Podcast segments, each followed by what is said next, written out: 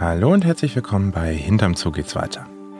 Ich bin Marco Dinter und auch heute bin ich mal wieder auf der Suche nach Raritäten im Frankfurter Zoo. Also Tiere, die quasi kein Schwein kennt. Und wenn ich ehrlich bin, musste ich die Stars der heutigen Folge sogar selber erstmal googeln. Wir sprechen heute über Kowaris.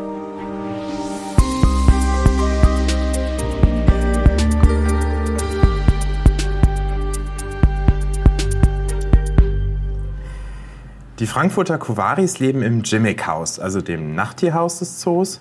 Hier ist der Tag-Nacht-Rhythmus künstlich vertauscht, um unseren Besucherinnen und Besuchern die nachtaktiven Tiere dann so ein bisschen zu menschenfreundlicheren Zeiten zeigen zu können.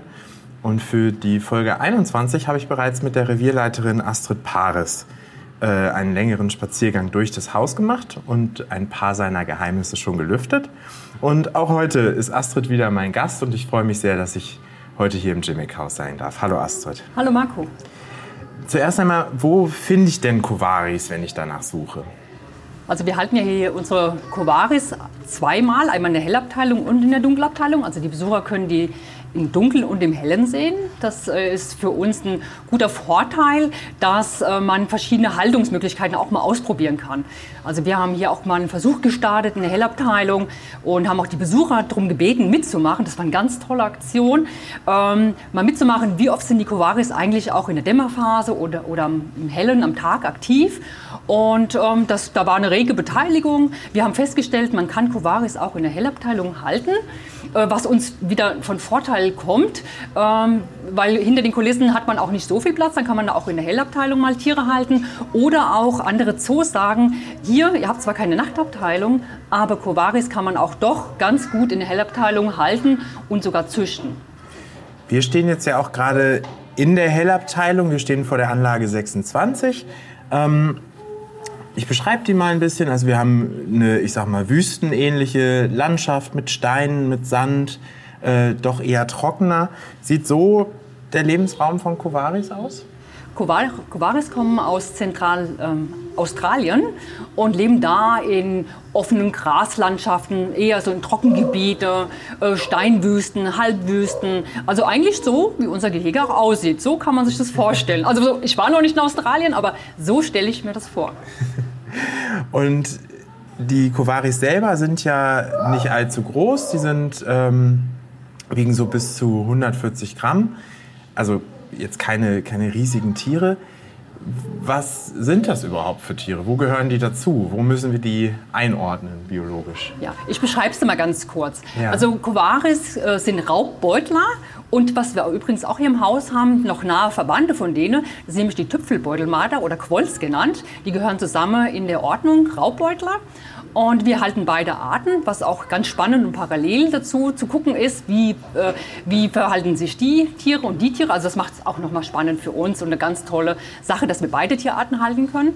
Also die gehören zu den Raubbeutler und sehen eigentlich aus wie eine Mischung aus einer dicken Maus, aber der Kopf wie so ein Fuchs. Und der Schwanz ist ja ganz besonders, was denen ja auch den deutschen Namen gegeben hat, Doppelkamm-Beutelmäuse.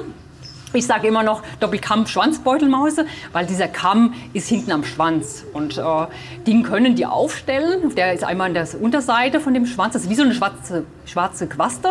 Und die können die Haare aufstellen, dass es oben und unten wie so ein Kamm dann ist. Und das hat ihnen eigentlich den Namen gegeben. Weil vorher sind sie so sandfarben, ganz braun. Also wie so dicke Mäuse muss man sich die vorstellen, die hinten so eine Quaste haben. Das ist dieser Kamm, den sie aufstellen können, was den Namen gegeben haben, Doppelkamm-Beutelmäuse. Mit den Mäusen haben sie dann aber ja nicht so viel zu tun, wenn es Beutetiere sind. Als Beutetier kennen wir ja sonst klassisch das Känguru. Aber es gibt tatsächlich 7 Ordnungen von Beutetieren, davon 5 in Australien. Kängurus gehören zur Ordnung Diprotodontia, zu denen auch Koalas und Plumpbeutler gehören, also Wombats. Aber Raubbeutler sind eine eigene Ordnung und Raubbeutler klingt jetzt erstmal ganz schön gefährlich. Also sind das Raubtiere tatsächlich? Also Kowaris sind keine Raubtiere in dem Sinn, ne? Sie gehören zu der Ordnung Raubbeutler, aber ernähren sich natürlich so, dass sie halt kleine Wirbeltiere essen, dass sie Insekten essen. Also bei uns bekommen sie auch Mäuse, obwohl die fast die Größe haben von so einem Kowaris. So eine Maus wiegt auch 50 Gramm zum Teil. Die zerren die rum und gehen in ihr Versteck und essen die. Also das sind schon in dem Sinn Raubtiere, wobei natürlich Insekten auch ein Großteil ihrer Ernährung ist. Und warum sind die jetzt so besonders? Warum haben wir die heute in unserer Folge Kennt ja kein Schwein? Also Kowaris sind einfach besonders. Alleine mit denen arbeiten zu dürfen und zu sehen, was für fantastische Tiere das sind. Also das, wenn die hier in dem Gehege rumwurschteln und die klettern, die verstecken sich, die sind aktiv, sehen nett aus. Also die sehen eher aus wie so, also ich finde schon vom Kopf her wie so ein Fuchs, so ein spitze Köpfchen halt, Sandfarben, sind besonders in der jungen Aufzucht. Also ich gehe mal ganz kurz auf die Fortpflanzung ein. Alleine das ist schon an Kowaris besonders und spannend. Also die gebären ganz viele Jungtiere, man sagt so bis so 20, 30 Embryos, die ganz, ganz klein sind, und aber die haben nur 6 Zitzen. Und das ist schon besonders. Und es saugen sich auch nicht immer 6 Jungtiere fest. Wir haben auch manchmal einen Wurf, wo nur 2 oder 4 sich festgesaugt haben und groß werden. Aber sie können nicht mehr wie 6 Jungtiere großziehen, weil sie haben nur 6 Zitzen. Und die Jungtiere saugen sich am Anfang auch fest an die Zitzen. Und was besonders ist, sie heißen ja Raubbeutler, aber sie haben eigentlich gar keinen richtigen Beutel, wie man kennt von den Kängurus, sondern sie haben eigentlich eine Hautfalte. Und wenn die nicht in Paarungszeit sind und man den Beutel kontrollieren will, sucht man den eigentlich vergeblich, weil der Beutel gar nicht ausgebildet ist. Man sieht zwar so einen Ring, aber erst wenn die nach einer Tragzeit von 30 bis 36 Tagen ihre Jungtiere bekommen, bildet sich auch der Beutel oder der Ring, wo sie sich dann festsaugen. Und das ist schon auch sehr besonders. Die Natur ist aber nicht verschwenderisch. Also auch da, wenn da mehrere Jungtiere geboren werden, die liegen dann nicht einfach irgendwo rum. Die Mutter putzt sich, isst die auf, hat so auch wieder neue Energie, und nur die stärksten Jungtiere saugen sich fest. Also das finde ich ganz, ganz spannend eigentlich. Ja, das ist ja tatsächlich auch clever gemacht quasi von der Natur, wenn dann noch ein bisschen Reserveenergie für die Mutter da ist. Wenn ich die jetzt halte, wie hier jetzt bei uns, auch hier an verschiedenen Stellen, worauf muss ich da achten? Gibt es Geheimtricks, um Kowaris zu halten? Ja, man sollte auf jeden Fall viele Versteckmöglichkeiten anbieten, dass die Tiere sich aus dem Weg gehen können. An sich sind so werden sie im Zoo meistens paarweise gehalten oder in kleineren Gruppen, aber meistens eigentlich eher paarweise. Und dann, wenn sie außerhalb der Paarungszeit sind, können die auch schon mal ganz schön rabiat zueinander sein. Also wir setzen dann auch ganz oft den Mann erst mal raus, dann gibt es die Paarung, und spätestens, wenn die Jungtiere kommen, sieht man, dass der Mann weggebissen wird. Also das sind keine schlimme Verletzungen, aber dann sitzt der extra in der Kiste, man sieht, der darf schon gar nicht mehr in die Nähe kommen. Dann setzen wir spätestens dann den Mann raus. Es gibt auch mal nette Frauen und Männer, die das auch dulden. Man kann auch aufziehen mit dem Mann, aber eine sichere Variante ist einfach, den Mann wegzusetzen. Das liegt dann aber auch oft an Gehegegrößen, an Versteckmöglichkeiten.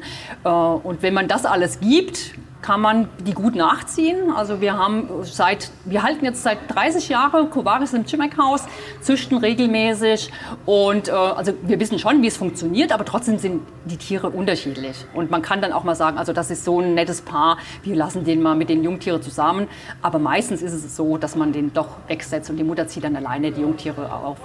Das ist schon eigentlich so die sichere Variante. Ja, ich merke schon, ihr seid echt Profis in der Haltung von Kowaris. Gibt es denn was, worauf du besonders stolz bist? Alleine Kowaris halten zu dürfen, bin ich schon echt stolz drauf, weil es gibt nur in Europa, das muss man sagen, 5 Zoos, die Kowaris halten. Und jetzt ist der Bestand gerade 40 Tiere. Das muss man sich mal vorstellen. Also es gibt kaum so wenige Tiere von einer Art in Zoos wie von Kowaris. Also das ist schon... Und die halten und pflegen zu dürfen, und das schon über 30 Jahre, da bin ich schon stolz drauf. Aber letztes Jahr, und da bin ich richtig stolz drauf, haben wir sie können nur 6 Jungtiere großziehen, weil sie ja nur 6 Zitzen hatten, und wir hatten einen 6er-Wurf. Da war ich stolz, und alle Jungtiere sind groß geworden, und da kann man schon stolz drauf sein. Also wir züchten die seit 30 Jahren regelmäßig, das ist schon besonders. Letztes Jahr die 6er-Wurf, und jetzt dieses Jahr ist es auch nochmal richtig, richtig spannend, weil jetzt gerade sind die 9 Monate alt und sind geschlechtsreif. Jetzt in den nächsten Wochen fange ich an, die zu verpaaren, und ja, mal gucken, was dieses Jahr wieder bringt. Also da bin ich richtig stolz drauf. Ich drücke auf jeden Fall die Daumen, dass wir da auch weiter erfolgreich züchten, Und wir müssen ja dann die großgewordenen Kowaris zum Teil auch an andere Zoos abgeben. Da musst du dich zum Glück nicht drum kümmern, sondern das macht mein Kollege Dr. Johannes Köhler. Und mit dem spreche ich jetzt genau darüber. Dir erstmal vielen Dank, Astrid. Ja, gerne.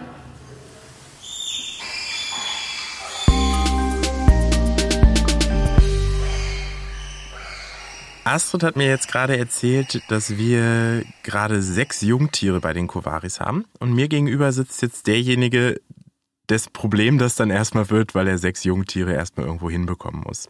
Bei mir im Studio ist Dr. Johannes Köhler, Kurator unter anderem fürs Grzimekhaus. Und ich freue mich sehr, dass du heute da bist. Hallo Johannes. Hallo. Was macht man denn dann mit 6 Jungtieren von Kowaris? Wo gehen die hin? Ja, idealerweise findet man ja neue Halter für diese Tierart. Bei den Kowaris ist es halt so, dass die wirklich nur in ganz wenigen Zoos gehalten werden. Im Moment sind es 5 Zoos in Europa, die Kowaris überhaupt halten. Sind immer so 40, 50 Stück in der Population überhaupt, also in den Zoos weltweit. Ne? Das sind die europäischen sind im Moment die einzigen.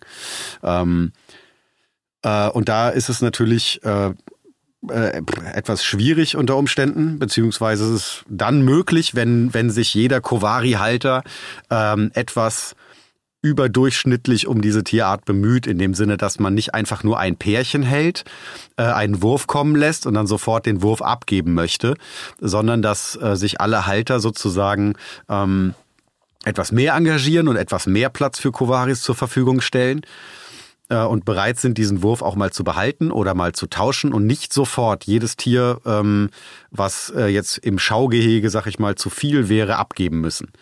Und da ist, deshalb gibt's überhaupt nur Kowaris in Europa noch, weil das eben die wenigen Zoos, die da dabei sind, so handhaben. Das war, lange Zeit waren es eigentlich hier in Frankfurt, in Leipzig und in Jihlava vor allem, die meisten Tiere und da gab es auch die meisten Austausche.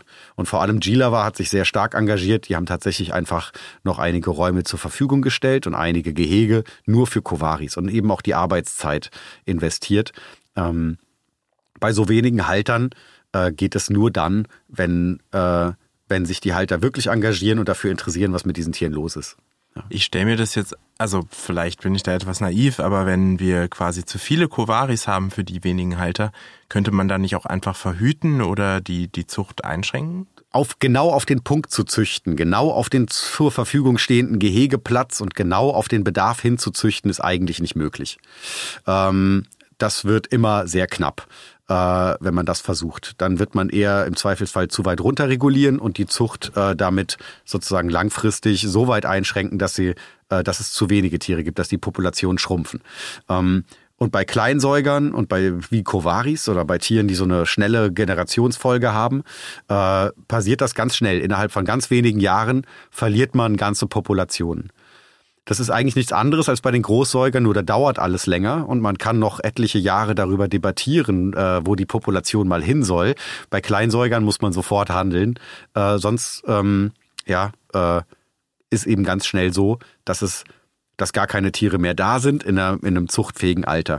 Bei Kowaris zum Beispiel haben wir jetzt keine harten Daten zu, aber das sagt uns schon die Erfahrung, dass man die relativ jung an die Zucht bringen muss, vor allem die Weibchen.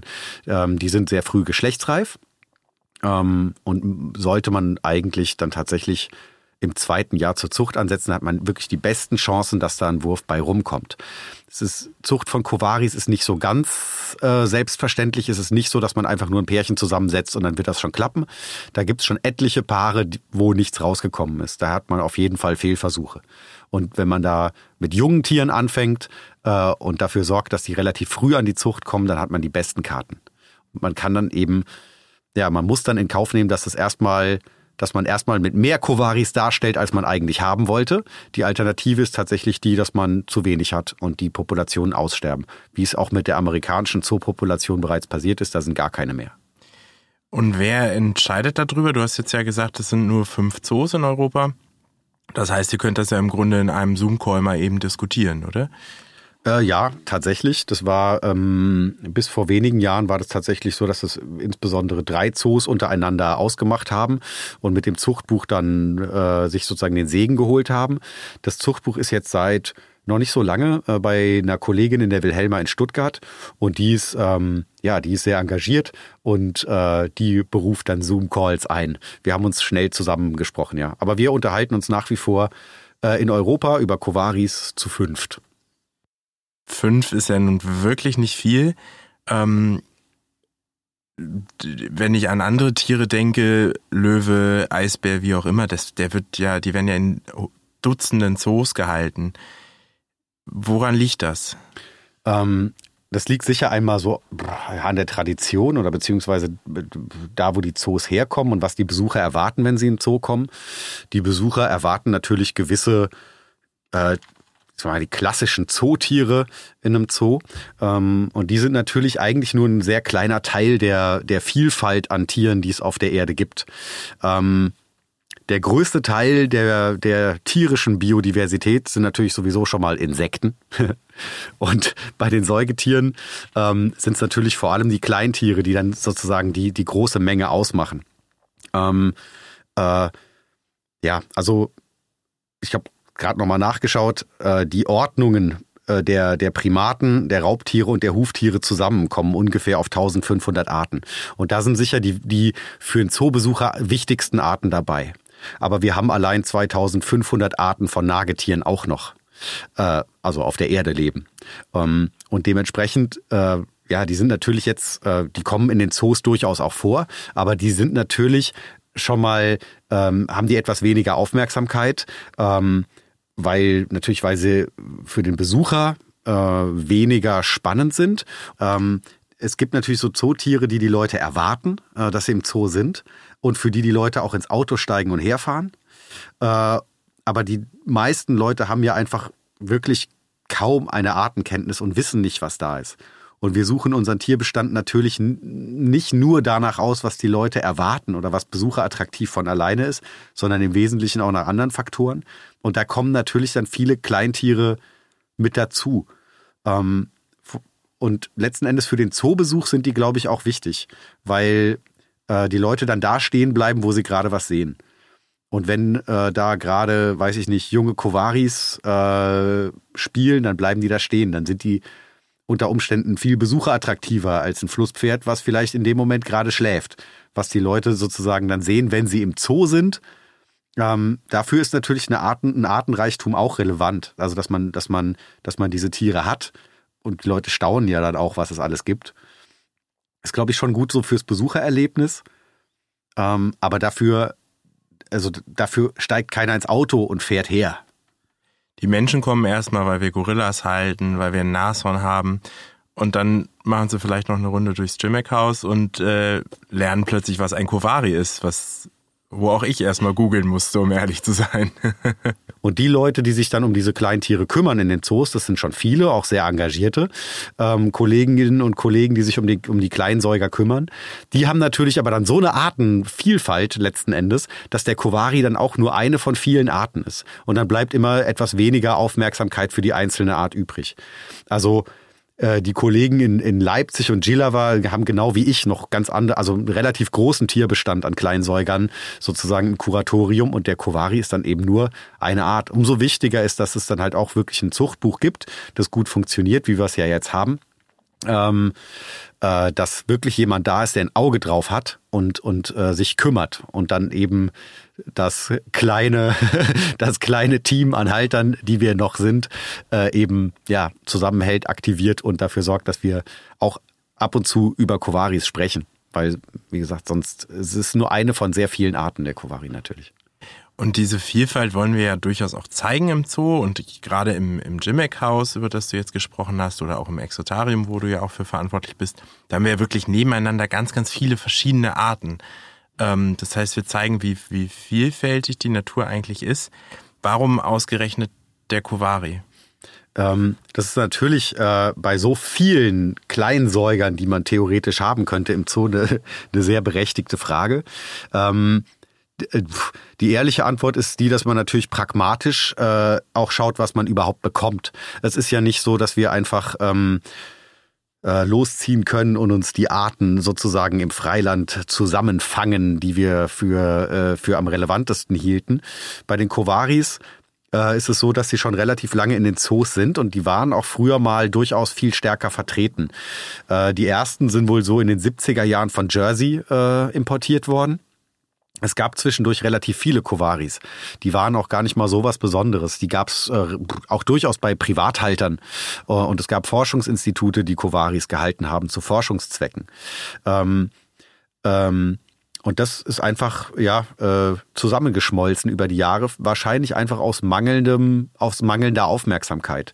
Ansonsten bei der Artenauswahl für die Zoos spielen natürlich einige Faktoren immer eine Rolle, wie zum Beispiel der Artenschutzbeitrag, den man damit erreichen kann, oder auch der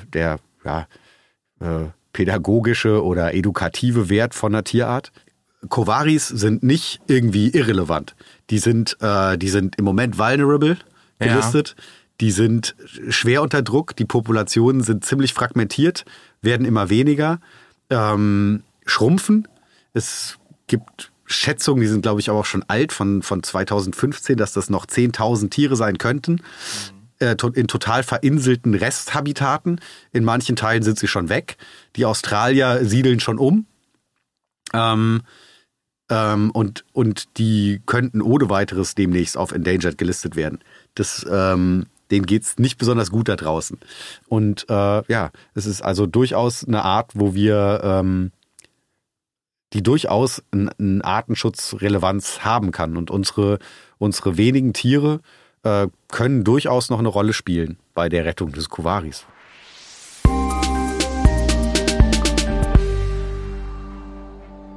Kowaris sind ein gutes Beispiel dafür, dass wir Zoos uns eben nicht nur für Elefant, Tiger und Co. einsetzen, sondern auch die etwas kleineren Tiere im Blick behalten. Jene, die unsere Besucherinnen und Besucher vielleicht erstmal gar nicht so auf dem Schirm haben.